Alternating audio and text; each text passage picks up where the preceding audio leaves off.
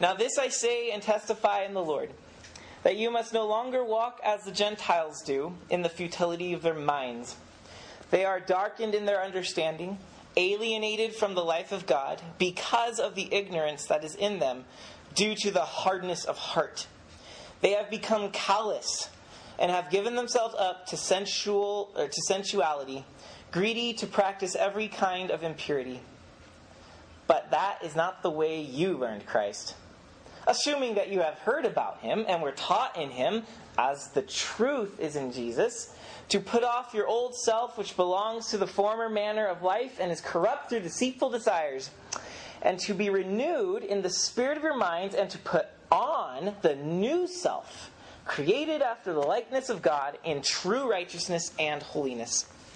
Therefore, having put away falsehood, let each one of you speak the truth with his neighbor, for we are members of one another. Be angry and do not sin. Do not let the sun go down on your anger and give no opportunity to the devil. Let the thief no longer steal, but rather let him labor, doing honest work with his hands, so that he may have something to share with anyone in need. Let no corrupting talk come out of your mouths but only such as is good for building up, as fits the occasion, that it may give grace to those who hear. Do not grieve the Holy Spirit of God, by whom you were sealed on the day of redemption. Let all bitterness and wrath, and anger and clamor and slander be put away from you, along with all malice. Be kind to one another, tender hearted, forgiving one another, as God in Christ forgave you. Therefore, be imitators of God as beloved children, and walk in love as Christ loved us and gave himself up for us, a fragrant offering and sacrifice to God. Father, we ask that tonight your grace would descend upon our minds and that there would be a renewal that happens That there would be a putting off of our old self and a putting on of the new self created in you. Lord, lead us and mature us into the new humanity that you have created us to be for the purpose of saving all nations and people. In your Son's name we pray. Amen. Okay, if you guys saw on Facebook, I've titled this message A New Humanity, Part 2. Some of you guys might remember the first A New Humanity message. Um, this is part two because they're connected in Paul's thoughts. Now, if you weren't here for the New Humanity part one, it was in chapter 2, verse 11 to the end of the chapter, verse 22. And it basically was this. You guys will remember when I say this. It was about the A B conversation. The A is God, the B is the Jews, and the C is the Gentiles. And you guys have always heard the this is an A B conversation, so see your way out. And that was the Gentiles. The Jews were God's chosen people, and we have this covenant, this relationship. So, Gentiles, see your way out. You guys aren't welcome here. And, and the Jews had these systems and things to make sure it was very hard to get into their community. And Paul is saying, this is not the case anymore. In Jesus, it's not be Jews. It's not see Gentiles. There's a brand new conversation going on between humanity and God. It's the AD conversation. So, Jews be gone, and Gentiles see ya. And the D is the new humanity. It's neither Jew nor Gentile, but it's this collaboration of all nations and people created, 213 or 15, one of those verses says, I think it's 15. 215 says, created in Christ Jesus, a new creation, a new humanity. And so this new humanity comes together in Christ because of his blood. And at the end of the chapter, it says that we have become a new temple. We are the temple of God. And we finish that message with the application that if we are the temple of God, then we are the ones who are extending forgiveness to all those who are still far away from the people of God. We've been brought near because we've been forgiven, and we are to draw them near into this new humanity through forgiving other people. Not that we have the power to pardon all of their sins before God, but if we don't forgive their offenses towards us, then we're communicating to people that God will not forgive their offenses toward Him. And so our role of forgiving other people is massive in what Jesus is doing in this new humanity. It's humanity that's in covenant with Him and is forgiving the offenders who come against them because Jesus forgave His offenders upon the cross. That was part one. Part two is this passage, and I have reason to think that they're connected for a couple reasons I'll show you in a minute. So, this is what part two does. Part one told us what the new humanity is. It's this, this new group of people that is now in conversation with God, and they're sent to go bring other people to this conversation. That's what it is. Part two says this is how the new humanity lives. So you are this created new thing. Now this is how you live. This is what it looks like. And we see um, a description and illustration of this new humanity living together in a colony, in a community, which Paul would call the church. So, here's the connecting points you notice in verse 18, 418, that Paul says that these Gentiles, which, by the way, is really the Greek word for nations. So when you read Gentiles, understand that that just means nations, non Jewish nations.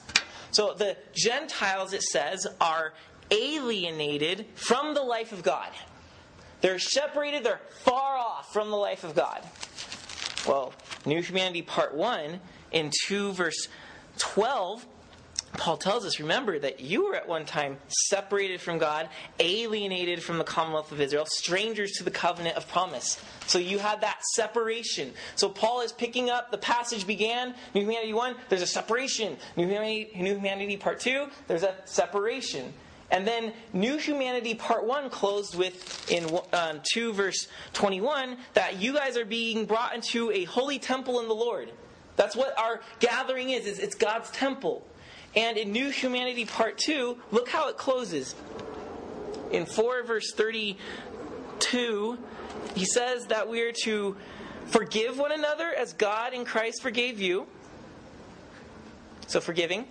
And then in 5 2, it says that Jesus gave himself up as a fragrant offering and sacrifice to God. Well, that is what happens in a temple the forgiveness of sins and the offering of sacrifices. So Paul is bookending this passage the same way he bookended New Humanity Part 1. Alienation temple. Here we are, alienation temple. This is our function. We're forgiving. We're offering sacrifices, and the sacrifices are ourselves. So, all that to briefly show you that we are continuing New Humanity Part 2. So now what Paul's going to do is he's going to tell you, now that you know, it's neither about Jew, nor Gentile, nor whatever nationality you are, but it's about one new blood people. The blood of Jesus here is a new humanity with Him as the head. This is how it looks to be a new humanity. We know what it is now, but what does it look like? So, look with me at 420. But that is not the way you learned Christ. Assuming that you have heard about him and were taught in him as the truth is in Jesus. verse 22. Put off your old self. That's the old humanity which belongs to your former manner of life and is corrupt through deceitfulness, through deceitful desires, and to be renewed in the spirit of your mind. And to verse 24, put on the new self. That's the new humanity, created after the likeness of God in true righteousness and holiness. So, what Paul is doing in our series called Identity, this is what, JC, number 12? You said 11? Yeah, 11 last week. This is number 12. What we're seeing in this part of our identity is that we are being called into a new humanity. That's your identity. And we're going to look at what this looks like. Now, what he's saying, first of all, is your new humanity means whatever you used to be is no more. Your old humanity. Your identity is shifted. So put off this old self. It was corrupt according to the deceitful desires that you had once. And then he says, put on the new self. It's created. That's, that's the word we keep seeing in Ephesians, is word created. Remember chapter 2, verse 10. You were dead, but you were resurrected with Christ and created in Christ Jesus for good works. In 2, verse 11, it said that you were once far away from Christ, alienated, exiled, but Jesus, through his blood, created a new humanity. That's neither Jew nor Gentile. And now we come to chapter 4 and we see that he's saying, Your old self needs to go away because it's corrupt. It's like the present creation. There's this rebellion that's happening, and creation is corrupt. It's not as God fully wanted it to be created. There's, there's hindrances, it's under a curse. That's, that's your old self. But your new self is created. It, this is the humanity that God always wanted humanity to be. It's as if humanity at large is immature. Adam was created in the image of God, and when he rebelled, his descendants became less mature to that image, and his descendants became less mature, and sin began to prevail, and corruption began to increase, and the maturity. This is not evolution, this is the opposite. This is is it devolution? Devolution? This is going the other way. We're going from the image of God to animals in the way that we act and handle ourselves. That's the old humanity. And Paul's saying that your identity is that you have matured from that to the humanity that God had created in mind with Adam. That, that, that now in Christ you are created in the likeness of God in true righteousness and holiness. That's verse 24. So that's what he's calling us to. The reason I'm hammering this section is because this is the middle of our passage. Notice verse 20 to 24, it's the middle. We've got passage under it and passage above it. So what he does is he takes the old self, the old humanity, and deals with that in verses 17 to 19, the first verses. Then he takes the new self, the new humanity, and shows you what that looks like in contrast to the old humanity in verse 25 to the end of 5 2. So what we have here is this new identity. It's a new humanity in the very middle, and I we're going to look at the two opposite humanities: old, new. Probably should reverse that because the new is matured. So new, old. So so let's look at the old humanity. Let's look at what we are maturing from, what we're to be putting off and taking off. So, um, verse 17 is summarized right here.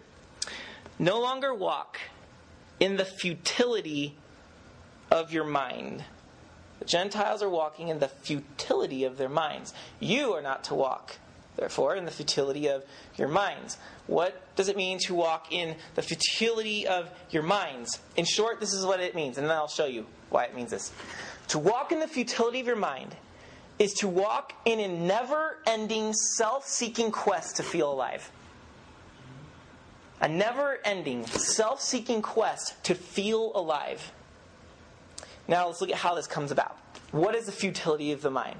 Futility, the word, has the. You guys, um, Ecclesiastes. Let me just do it this way. Ecclesiastes. What does the preacher say at the very beginning of the book and say throughout the book? Vanity of vanities, all is vanity. It means it's all meaningless, it's all empty, it's all purposeless. It's like literally the word is Abel, the name Abel, it's a breath. Like Abel's life was very short lived. Whoa, what was that? That's what the preacher's saying. Like everything is vanity. Well, this word futility is actually the same word that the preacher uses in Ecclesiastes uh, in the Greek version of Ecclesiastes, the one that Paul was reading. So he could very well have had Ecclesiastes in mind when he's thinking about the nations and them walking in the vanity of their minds. They're walking like there's nothing in there, if you will. There's this hollowness, this nothingness, and they're, they're constantly looking to consume and to fill because they know there's nothing going on there. There's, there's got to be more to what I'm walking and living in. And let me grab and grab and grab. And there's just this constant quest to not be futile anymore. And he explains how you get to this futility. It's in verse 18. There's four steps.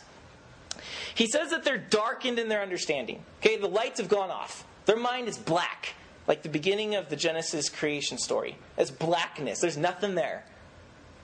Not a good scene. Then he says they're alienated from the life of God. Severance from him. They're exiles like Adam after Eden. Not a good situation at all. Then it says that they are ignorant. That the ignorance that is in them.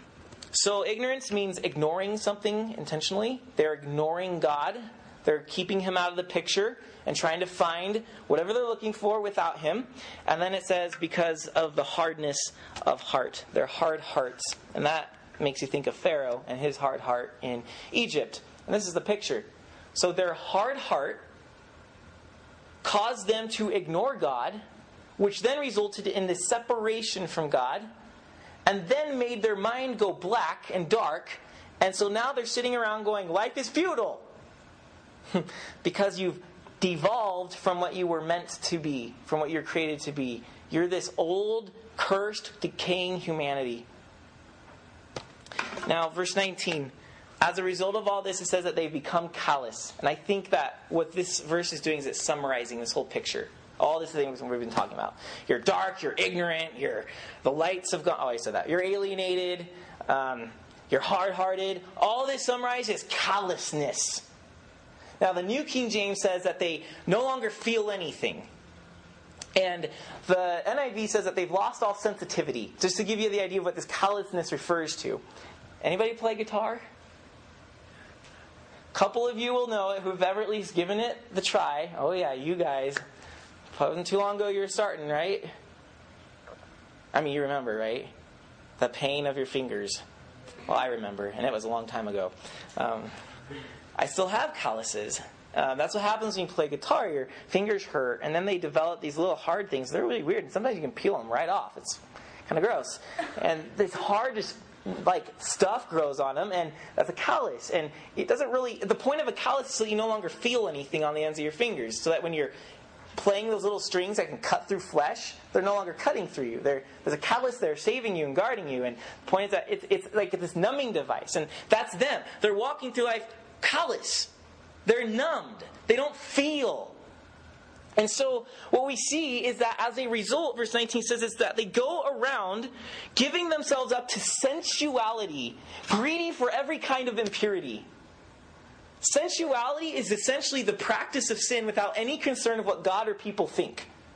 So, in other words, it's, it's this practice of sin that has no boundaries. It's like there's no morals in life, there's no boundaries. It's just whatever goes. And sensuality, you hear the word sensual in it. Senses is what it all comes from. Sensuality deals with feeling stuff. And so they're greedily, that means hunger and wanting and egotistically receiving all kinds of immorality so that they can feel something. That's, that's the picture he's creating. They go around with no bounds, self seeking egotism, trying to grab greedy for anything because they want to know that they're alive. They can't feel anything anymore, and they just want to feel something because that will tell them you still have a heartbeat. It's a sad picture. The irony is, is that this doesn't actually help anything. You guys know when you have a wad of foil and when you begin to press foil into itself, it gets harder and harder, right? Um, I always loved to make it as hard as I could, and then Johnny and I, and my brother, would throw it around the house like a baseball. Sometimes we would swing at it with um, wrapping paper tubes. um, you know, you make it as hard as possible because when it's harder and more condensed, it flies better. And so, you know, you squeeze it, and the more the foil becomes self centered Everything's moving into itself. It's egotistic. It gets harder and harder and harder to the point that really, for the, what foil is meant to be used for, that foil is completely useless except for to be thrown around and hit around. Uh, foil needs to be expanded, relaxed, moldable. It's made to cover things and be helpful. And this is what humanity does is in seeking to satisfy self, everything is pressing inwardly until they get harder and harder and harder and they can no longer feel anything. So he's saying, don't walk like that. In the futility of your minds, don't go on this never ending, self centered quest to feel alive. Because life does not consist of what you feel and the externalities Life is something that you've received through Jesus Christ in his resurrection itself. And so he calls us instead to the new humanity. The new humanity, conversely, is not seeking selfishly. It's not self seeking, it's self sacrificing. That's what he's going to show us. The new humanity is the reverse. Not self seeking, it's self sacrificing. This is what it looks like in verses 25 to 52. Now, before we get to those verses, notice what he says in verse 20. So that's the old humanity. But that's old. It's not the way you learn Christ. How did we learn Christ then? What is the new humanity supposed to look like? He gives us a hint. It looks like Christ. And then in 5.1, it says, Be imitators of God. Okay, so we're doing it. Learn from Christ. Imitate God. There you go. This is the new humanity. And what does that look like? Verse 2, 5 2. Walk in love. What does that look like? As Christ loved us and gave himself up. See, there's a self sacrificing, a fragrant offering and sacrifice to God. Christ loved us and gave himself up for us. So the new humanity is not self seeking, it's self sacrificing.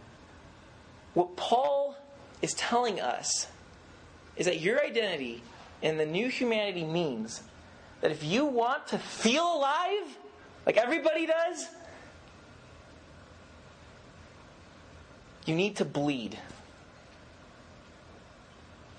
If you want to feel alive, you need to bleed because blood is evidence that the heart is beating.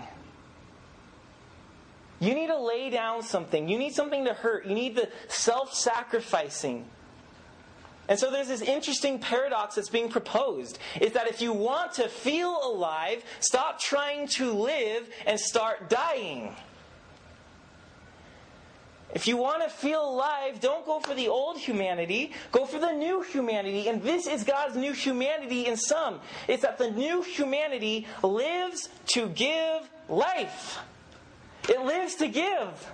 That's, that's the new humanity. It's this outward pushing, this expanding. It's what God told Adam to do in Eden. It's not sit here in Eden and munch on the vegetables until you die. It was expand this garden. Get going. Bring all of creation under my rule.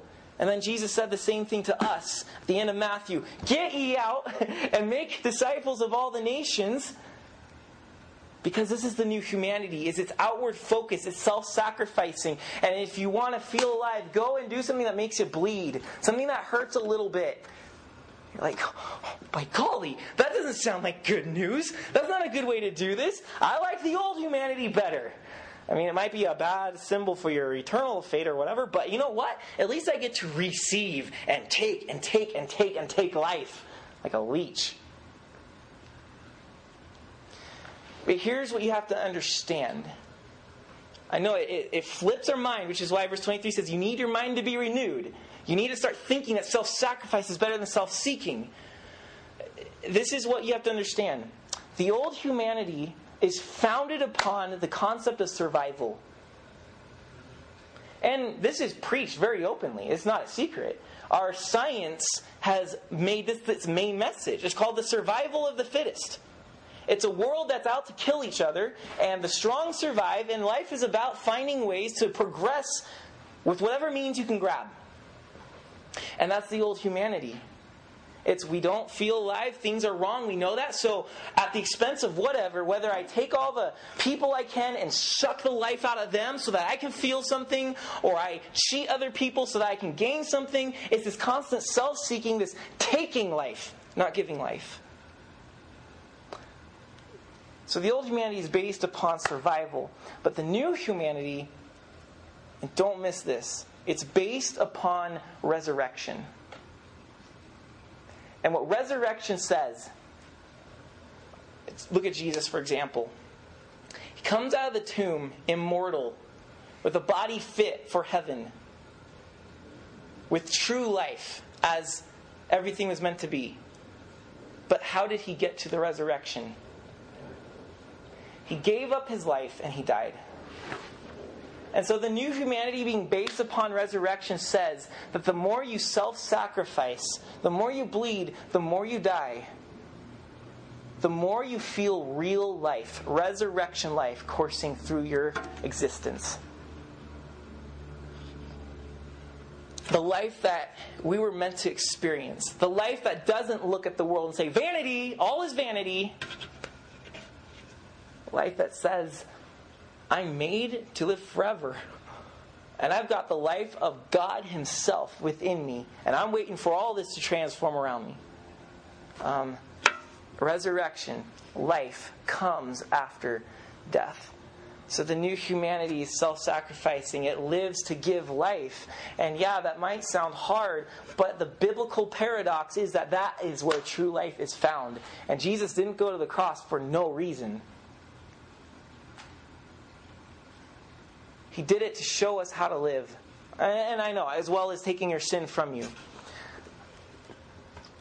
He showed us what it looks like when God is king, as that cross was his throne. And he said, This is true life. This is my kingdom when people bleed and give up their lives. And so he's now calling, Paul is calling us to imitate that, be the new humanity, move in that direction. Now, how do we become this new humanity uh, apart from imitating this very thing? How do we get to this point where we're strong enough to say, yeah, self sacrificing, that's, that's this group? that's our identity, self sacrificing people. Because that's not how I wake up in the morning. I don't wake. Uh, uh, there's. There's one biscuit left during tea time in the morning. One biscuit. It's Brittany or me. The old humanity is about survival. I was here first, I get it. but the new humanity is about self sacrificing. Now, I don't sit there and say, oh, happiness, give it away. More like my mentality is, oh, she's not up yet. She would never know. so I, I mean, practical question. I'm just trying to put in perspective. Is that okay? Yeah, the new humanity. It sounds great, but it's actually harder than it sounds to get to that. So, what do we do as a group, and how do we get to the point where we're saying we identify ourselves with the new humanity, not just in concept but in practice? How do we get to that point? Paul's going to show us what it looks like and then tell us how to do it. Okay? So I'm going to show you five illustrations, what this looks like, and then we'll close with two steps of how to do that illustration. So the illustrations here in verse 25 to the end of chapter 4. Five ways that the new humanity operates. It's what it looks like. Number one, the new humanity speaks truth. I know. You all know you're not supposed to lie, but just, just follow the concepts of old humanity takes life, new humanity gives life.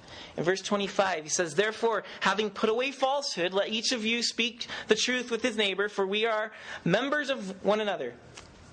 Why is falsehood to be put away? Is it because it makes God mad? You're going to hell because you lied. I'm withholding blessing because you lied. That's, that's not what he's saying. He's saying the point of falsehood is that falsehood is taking, it's withholding information from people. It's not being honest. It's this deceitfulness, this darkness. And the new humanity is not taking life, it's giving.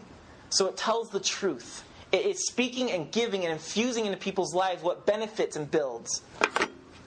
Number two, the new humanity looks like people who are in control of their emotions. That's uh, verse 26. He says, Be angry. See? Can you imagine that's in the Bible? Be angry! and that's what you'll tell your parents next time you're angry with them. No, but the be angry is because, look, the new humanity isn't a people void of emotions, it's people who are in control of their emotions. So the, commit, the, the command here is be angry and do not sin. So it's okay, you have these feelings and these emotions. That's not the sin yet. See, feeling anger is part of being human. Dealing with anger is the art of being the new humanity. So he's calling us to learn how to be in control, like Adam was, to be in control of creation. We are to begin to be in control of these little parts of creation that are beginning to happen in the new humanity. Starting with your emotions, be in control. So you're angry, but don't sit there and withhold and take life. See, see, what happens when we just hold on to our anger is it turns into bitterness and it turns into a grudge and things don't go well. There's death happening in, in people's relationships. But he says, um, what does it say in the next verse? Be angry, do not sin. Uh, do not let the sun go down on your anger. So deal with it. Life giver. I know it's hard to reconcile. It's humiliating. Sometimes there's pain that happens. But reconciliation is life giving because that's what Jesus did. That's imitating God. So it's not to be angry and, well, I'm in control of it, but I'm just going to let it sit here and fester within me.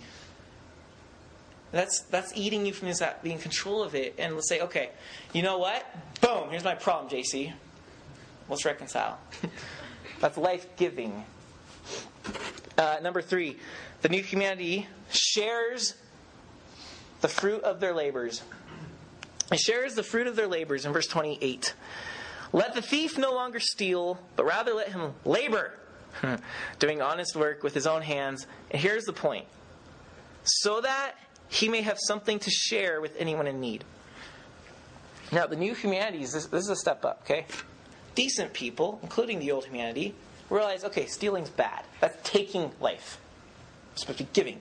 Um, so the new human, or, yeah, the new humanity is not just saying, okay, stop stealing, work for yourself. Okay, stop taking from JC his stuff and earn your own things. It's taking it a step beyond that. It's work for your own things and then work so that you have surplus, so that the surplus can be given to people. It's not just work for self; it's work for the benefit of all. So that you got the surplus of coats, well, Jesus actually said, if one has no coat, give your coat. It's the point of, okay, we are working people who are making the world better through our hard work, and in the surplus of what we get out of that, we're helping those who are not quite along the same path as us. We're giving life, not taking life. The new humanity also looks, number four, like verse 29. They learn the language of grace. The new humanity has a new language that it speaks. Verse 29 Let no corrupting talk come out of your mouths, but only such as is good for building up as fits the occasion, that it may give grace. Give grace to those who hear. See, there's that other outward, that, that self sacrificing, that life giving part of this new humanity. And it's learning a new language. It's not a language that just simply sees an awkward moment says, I gotta say something. I don't like this silence. I've Got to say something. Doesn't just fill the dead air with whatever. It seizes the occasion. It seizes the art of language as an opportunity, not just to like, oh, we filled the dead air. There's no awkwardness. We're a great group. We're new humanity. No, it's that there's this language that is building each other. And the point isn't just stop saying bad things. What Paul is saying is stop saying bad things because what you're doing is you're missing the opportunity that could be said. Language could be building each other up in grace. As God gives us grace to meet all of our needs, our language should be giving that same kind of grace, meeting each other's needs. The downcast can be encouraged by a word. How fitly spoken a word can be, the Proverbs say. Like apples of gold on settings of silver. I don't have any of that, but that sounds nice. And you can give that to me with an apt word. um, that's the point. Learn this language of grace. And yeah, there's a time for to be like goofy and trivial, but he says don't miss the opportunities where your words can build. They can speak truth and life into people. And then finally, number five, the way the new humanity looks. The best way to give is to forgive. The best way to give is to forgive. Really? Yeah. Clever, right? 431 to 32. It's the last two verses of the chapter. Let all bitterness and wrath and anger and clamor and slander be put away from you, along with all malice. Dude, I wow. Like he said every conceivable word for friction between people. Like I can't even add another word to that. Malice, anger, slander, clamor. Like I didn't even uh, clamor. Whoa. To look that one up. Instead of those things, see, that's the old humanity. Instead of those things, verse 32, be kind to one another, tenderhearted, forgiving one another. And here's the big, like, guilt trip reason because God was that to you. So if we're the new humanity created in Christ, then there has to be this reciprocation of what He's given to us coming out to the world. The whole beginning commission of the entire Bible, scratch that, of the people of God. The first commission to Eden had one, so the first commission to the people of God, Abraham, what did he say? You are to be a blessing. Command. You're to be a blessing. And you see Abraham's family doing that through the history of the scriptures. You see um, Joseph's dad, Jacob. You see Jacob blessing Pharaoh. And you see that, uh, that's just the one thought I had in my mind, so don't expect a list. But you see this blessing going on. The, Israel is to bless God's people, uh, Israel as God's people is to bless the world. We're to be the same. Jesus sends us out. Paul says that you are sons and daughters of Abraham. And so we're to be these things because Christ was these to us on our behalf. And that's that's the sum. The five illustrations. The old humanity is taking life, the new humanity is giving life, and that's what it looks like in the context of people, church, community. So that's what it looks like. How do we get there? How do we get from how do we get to the point where we renew our minds, where everything switches and we say, Woo! Done with self seeking, I'm going for the self sacrifice. well, there's two steps. We need to understand first that God creates this. It's verse 24 that the new self is created in the likeness of God. God is doing the creating, and He does this creating as we yield to His creative work in two ways. And the first is this.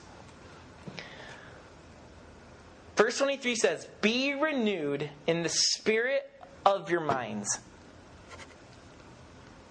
So be renewed in your mind. You need this whole flip to like self sacrifice, to be this new humanity. So be renewed in the spirit of your minds as you learn from Jesus.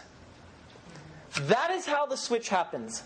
That is how you accomplish verse 23. To be renewed in the spirit of your mind is to do verse 20 how you learn Christ, he said. That is not how you learn Christ. You learned him in a different way, assuming that you've been taught of him, assuming that you know of him. And then 5, verse 1 and 2 be imitators of him because he gave his life. There's this knowledge of Christ in the church, this sharing of who Jesus is and his life, not, not like what some people think my class is all about at school at LECS. They think, oh, the life of Jesus, cool. So, like, what's your test? Where was Jesus born? Bethlehem. like, seriously, is that learning Christ?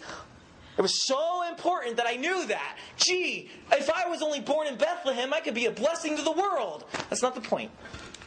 The point of learning Christ is learning that He self-sacrificed is watching the story of Jesus portrayed in four angles from the Gospels, and all of them climaxing with him on the cross and saying, There. That's God as king. It's not the kings of this earth who lord it over them and self seek. It's a king who actually self sacrifices. And this is what the new earth is going to look like. And this is what the new humanity looks like ahead of its time self sacrificing. So learn Christ. But here's the challenge is that we live in a society where not just the world, but the church itself spends more time watching television than they do reading the Bible. And I'm not trying to lay the guilt trip on us because it's probably all of us. I'm not trying to say that TV is going to be sinful and you all need to shut it off, but I am bringing up this strange concept that we're this new humanity and we are actually learning from the old humanity through the television, through music, through whatever else you're into, more than we're learning through the Bible and learning of Jesus.